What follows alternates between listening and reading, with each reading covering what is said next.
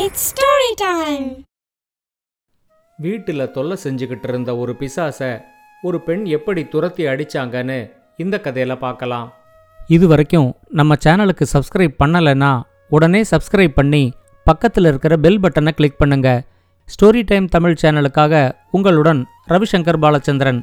கதையை கேட்கலாம் வாங்க. மணலூருங்கிற ஊரில் மாடசாமின்னு ஒரு விவசாயி இருந்தார். அவருக்கு ரெண்டு ஏக்கர் நிலம் இருந்துச்சு. அவருக்கு இப்பெல்லாம் ரொம்ப வயசாயிட்டதுனால அவரால் ஒழுங்கா விவசாய வேலைகளையும் செய்ய முடியல. அவருக்கு மல்லிகான்னு ஒரு மகள் இருந்தாங்க. மாடசாமி தன்னோட விவசாய நிலத்தை விற்று அதில் வர்ற பணத்தை வச்சு தன்னோட மகளுக்கு திருமணம் செய்யலாம் அப்படின்னு முடிவு செஞ்சார். நிறைய பேர் அவரோட விவசாய நிலத்தை வாங்கறதுக்கு போட்டி போட்டதுனால அவரால் ஒரு நல்ல விலைக்கு தன்னோட நிலத்தை விற்க முடிஞ்சுது. இப்போ மல்லிகா அவர்கிட்ட சொன்னாங்க எனக்கு திருமணம் முடிஞ்சு நானும் என்னோட கணவர் வீட்டுக்கு போயிட்டா அப்புறம் நீங்க தனியா இருக்கிற மாதிரி ஆயிடும்.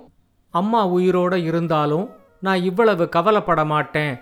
நீங்க நிலத்தை வித்த மொத்த பணத்தையும் என்னோட திருமணத்துல செலவு செஞ்சிடாதீங்க. இப்பவே அதுல பாதி பணத்தை எடுத்து இந்த ஊர்ல ஒரு பெரிய வீட்டை வாங்குங்க. அந்த வீட்டுல நீங்க ஒரு பகுதியில இருந்துகிட்டு இன்னொரு பகுதியை வாடகைக்கு விட்டா அதுலேருந்து வர்ற பணம் உங்களோட செலவுகளுக்கு போதுமானதா இருக்கும் அப்படின்னு சொன்னாங்க. மாடசாமியும் நல்லா யோசிச்சு பார்த்துட்டு மல்லிகா சொல்ற மாதிரி செய்யலான்னு முடிவு செஞ்சாரு. அப்ப அந்த ஊர்ல இருந்த சோமநாதன்கிற இளைஞன் தன்னோட வீட்டை விற்க போறதா அவருக்கு ஒரு தகவல் கிடைச்சிது. சோமநாதனுக்கு அப்பா கிடையாது.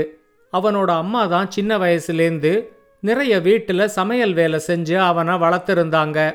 கொஞ்சம் கூட பொறுப்பில்லாமல் ஊர் சுத்திக்கிட்டு இருந்த சோமநாதனை பார்த்து அவங்க அம்மாவுக்கு ரொம்ப கவலையா இருந்துச்சு.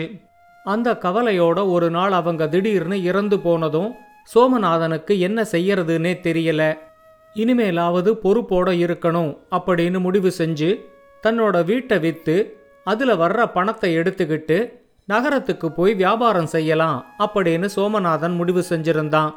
மாடசாமிக்கும் சோமநாதனோட வீடு பிடிச்சு போனதுனால அடுத்து வந்த ஒரு வாரத்துக்குள்ள மாடசாமி சோமநாதனோட வீட்டை வாங்கிக்கிட்டு அதுக்கு உண்டான பணத்தை சோமநாதன் கிட்ட கொடுத்தாரு. பணத்தை வாங்கிக்கிட்ட உடனே சோமநாதனும் அந்த ஊரை காலி செஞ்சுக்கிட்டு வியாபாரம் செய்யறதுக்காக நகரத்துக்கு கிளம்பிட்டான். வீட்டுக்கு வெள்ளையடிச்சு சின்ன சின்ன மாறுதல்களை செஞ்சதுக்கு அப்புறம் ஒரு நாள் மாடசாமியும் மல்லிகாவும் அந்த வீட்டுக்கு குடி வந்தாங்க. எடுத்துக்கிட்டு வந்த பொருளை எல்லாம் ஒவ்வொரு இடமா பார்த்து அடுக்கி வைக்கிறதுக்கே மத்தியானத்துக்கு மேலே ஆயிடுச்சு. இதுக்கு மேலே சமைக்க வேற செய்யணுமே அப்படின்னு நினச்சி மல்லிகாவுக்கு ரொம்பவே அலுப்பாக இருந்துச்சு. சமையலறைக்கு வந்து அடுப்பை பற்ற வைக்கும்போது எனக்கு பதிலாக இன்னைக்கு வேற யாராவது சமைச்சா நல்லா இருக்குமே அப்படின்னு மல்லிகா மனசுக்குள்ள நினச்சிக்கிட்டாங்க. அப்போ திடீர்னு இன்னைக்கு மட்டும் என்ன ஒவ்வொரு நாளும் காலையிலையும் சாயந்தரமும் நானே வந்து சமைச்சு வைக்கிறேன் அப்படின்னு சொல்லிக்கிட்டு திடீர்னு ஒரு பிசாசு அவளோட முன்னாடி வந்து குதிச்சுது. மல்லிகா சின்ன வயசுலேருந்து அம்மா இல்லாம தனியா வளர்ந்ததுனால தைரியமாவே இருந்தாங்க. பிசாசை பார்த்து கொஞ்சம் கூட பயப்படல. நீ யாரு? அப்படின்னு பிசாசுகிட்ட தைரியமா கேட்டாங்க. அந்த பிசாசு இப்ப சொல்லிச்சு நான் இந்த வீட்டை உங்களுக்கு வித்த சோமநாதனோட அம்மா. வீட்டை வித்து கிடைச்ச பணத்துல இப்ப சோமநாதன் நகரத்துல நல்லா வியாபாரம் செய்யறான். நான் உயிரோட இருந்த வரைக்கும் நிறைய வீட்டில் சமையல் வேலை தான் செஞ்சுக்கிட்டு இருந்தேன். என்னால் சமையல் செய்யாமல் இருக்கவே முடியல. அதனால் நான் தான் சமைக்க போகிறேன் அப்படின்னு சொல்லிட்டு அன்னைக்கு சமையல் அறையில் அந்த பிசாசே சமைச்சு முடிச்சுது.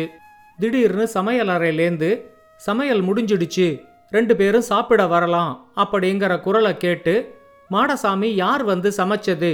அப்படின்னு கேட்டாரு. பிசாசை பற்றி தெரிஞ்ச உடனே அவர் ரொம்பவே பயந்து போயிட்டாரு. ஆனால் மல்லிகா பயப்படாமல் ஏதோ பிசாசு ஆசைப்பட்டதுன்னு இன்னைக்கு ஒரு நாள் சமையல் செய்ய விட்டேன். இனிமே அதை அனுப்பிவிட்டு நானே சமைக்கிறேன் அப்படின்னு சொன்னாங்க. ஆனால் அதை கேட்டுக்கிட்டே அங்கே வந்த பிசாசு இது நான் இருந்த வீடு. இந்த வீட்டோட சமையல் அறையில் நான் மட்டும்தான் சமையல் செய்வேன். ஒவ்வொரு நாளும் நான் சமைக்கிற சாப்பாடை தான் நீங்கள் ரெண்டு பேரும் சாப்பிடணும். என்கிட்ட ஏதாவது வம்பு வச்சுக்கிட்டா இந்த வீட்டை அடிச்சு தூள் தூளா நொறுக்கிடுவேன் அப்படின்னு சொல்லிச்சு. பிசாசு சொன்னதை கேட்டு மாடசாமி ரொம்பவே பயந்து போனாலும் மல்லிகா அப்படி பயப்படாம தைரியமாவே இருந்தாங்க. இந்த பிசாசை எப்படி இந்த வீட்டை விட்டு துரத்தலாம் அப்படின்னு அவங்க யோசிக்க ஆரம்பிச்சாங்க. இப்ப பிசாசுக்கு ஆதரவா அவங்க மாடசாமி கிட்ட இந்த பிசாசு நமக்கு பதிலா சமையல் வேலையை செய்கிறேன்னு தானே சொல்லுது. நமக்கும் ஒரு வேலை மிச்சம்.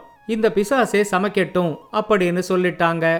இப்போ பிசாசு அவங்க ரெண்டு பேர்கிட்டயும் சொல்லிச்சு பகல் வேளையில என்னால் வெளியே வர முடியாது. இந்த ஊருக்கு வெளியே இருக்கிற ஒரு முருங்கை மரத்தில் தான் நான் இருப்பேன். ஒவ்வொரு நாளும் விடியற் காலை நாலு மணிக்கு வந்து உங்களுக்கு தேவையான மதிய சாப்பாட்டை சமைச்சு வச்சுட்டு போயிடுவேன். ராத்திரி நல்லா இருட்டினதுக்கு அப்புறம் எட்டு மணிக்கு மேலே மறுபடியும் நான் வந்து உங்கள் ரெண்டு பேருக்கும் வேண்டிய இரவு உணவை சமைச்சு வைப்பேன் அப்படின்னு சொல்லிச்சு. அப்போதைக்கு பிசாசு சொன்ன எல்லாத்துக்கும் ஒத்துக்கிட்டு பிசாசை அந்த வீட்டை விட்டு அனுப்பி விட்டாங்க சொன்ன மாதிரியே ஒவ்வொரு நாளும் விடியற்காலை நாலு மணிக்கு அந்த பிசாசு வந்து ஆறு மணிக்குள்ள சமைச்சு வச்சுட்டு கிளம்பிடுச்சு. அத மத்தியானம் ஒரு மணிக்கு மாடசாமியும் மல்லிகாவும் சாப்பிடும்போது சாப்பாடு ரொம்பவே ஆறிப்போய் இருந்துச்சு. அதே மாதிரி ராத்திரி எட்டு மணிக்கு வர்ற பிசாசு பத்து மணி வரைக்கும் சமைச்சுக்கிட்டே இருந்துச்சு. அதுக்கு அப்புறம்தான் மாடசாமியும் மல்லிகாவும் சாப்பிடுற மாதிரி ஆயிடுச்சு.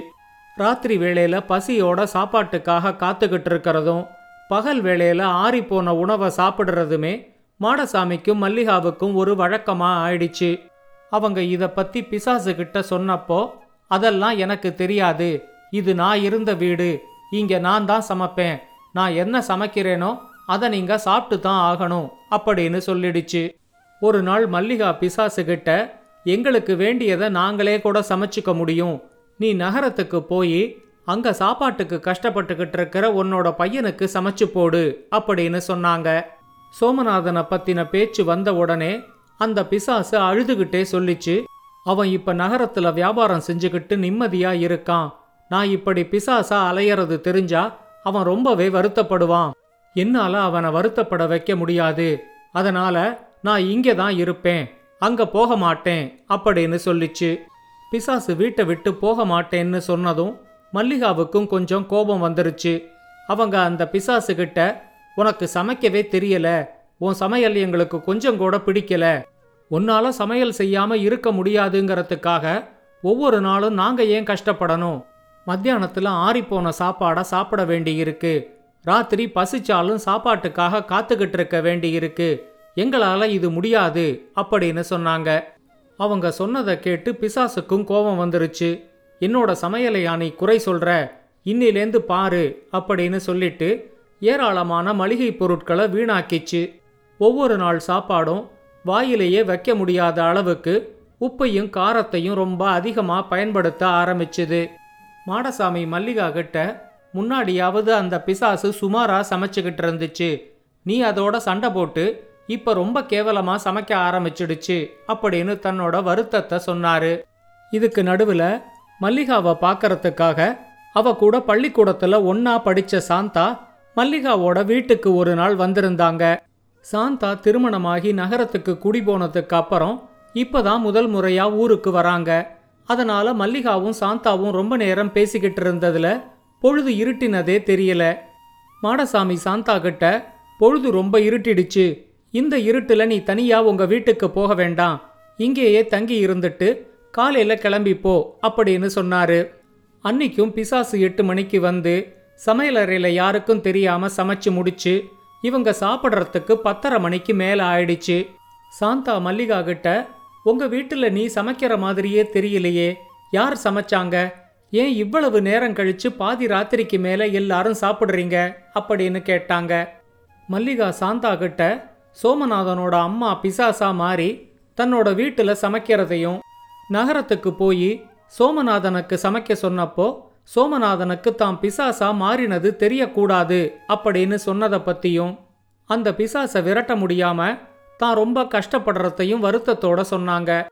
இப்ப சாந்தா மல்லிகா கிட்ட சொன்னாங்க உனக்கே தெரியும் சோமநாதன் நம்ம ஊர்ல இருந்த வரைக்கும் எந்த வேலையும் செய்யாம சும்மா ஊரை சுத்திக்கிட்டு இருந்தான். ஆனால் அவங்க அம்மா இறந்து போய் இந்த வீட்டையும் வித்துட்டு பணத்தோட நகரத்துக்கு வந்து வியாபாரம் செய்ய ஆரம்பிச்சதுக்கு அப்புறம் இப்போ அவனுக்கு ரொம்பவே பொறுப்பு வந்துடுச்சு. என்னோட கணவரும் வியாபாரத்தில் இருக்கிறதுனால இப்போ அவரும் சோமநாதனும் ரொம்ப நெருங்கிய நண்பர்களாக இருக்காங்க.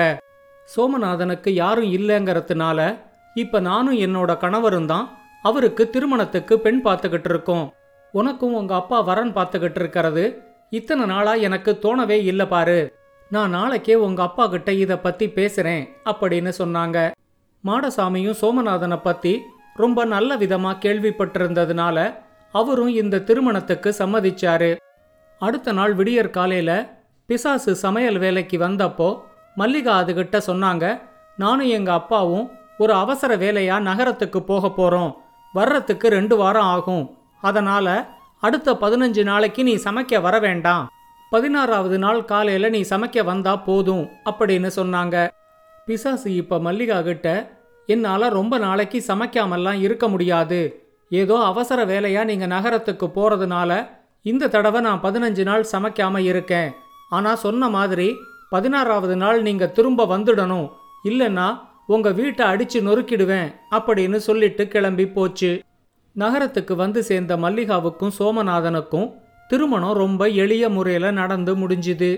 தன்னோட அப்பா தாத்தா எல்லாம் வாழ்ந்த வீடு மறுபடியும் திருமண பரிசா தனக்கே கிடைச்சதுல சோமநாதனுக்கு ரொம்பவே சந்தோஷமா இருந்துச்சு. சொன்ன மாதிரி பதினஞ்சாவது நாள் முடியும் போது மல்லிகா தன்னோட கணவனோட தன்னோட சொந்த வீட்டுக்கே திரும்பவும் வந்து சேர்ந்தாங்க. அடுத்த நாள் விடியற் காலை வேளையில அங்க வந்த பிசாசு சோமநாதன் தூங்கிக்கிட்டு இருக்கிறத பார்த்து ரொம்ப ஆச்சரியத்தோட என் பையன் எங்க உங்க வீட்டுக்கு வந்தான் அப்படின்னு கேட்டுச்சு. சோமநாதனை தான் திருமணம் செஞ்சுக்கிட்டதை பத்தி மல்லிகா சொன்னதும் பிசாசு ரொம்பவே பயந்து போயிடுச்சு. நான் பிசாசா அலையறது என்னோட பையனுக்கு தெரியவே கூடாது. தெரிஞ்சா அவன் ரொம்ப வருத்தப்படுவான். நீ தயவு செஞ்சு அதை அவங்கிட்ட சொல்லிடாத. இனிமே இந்த வீட்டு பக்கம் நான் வரமாட்டேன் அப்படின்னு சொல்லிட்டு பிசாசு அன்னைக்கே கிளம்பி முருங்கை மரத்துக்கே போயிடுச்சு. இந்த கதையை பற்றின உங்களோட கருத்துக்களை ஸ்டோரி டைம் தமிழ் யூடியூப் சேனல்லையும் பாட்காஸ்ட்லையும் பின்னூட்டத்தில் கமெண்ட்ஸாக பதிவு பண்ணுங்க. இந்த கதை உங்களுக்கு பிடிச்சிருந்தா லைக் பண்ணுங்க கமெண்ட் பண்ணுங்க ஷேர் பண்ணுங்க. மறக்காம ஸ்டோரி டைம் தமிழ் சேனலை சப்ஸ்கிரைப் பண்ணுங்க. அப்படியே பக்கத்துல இருக்க அந்த பெல் ஐகானையும் கிளிக் பண்ணுங்க.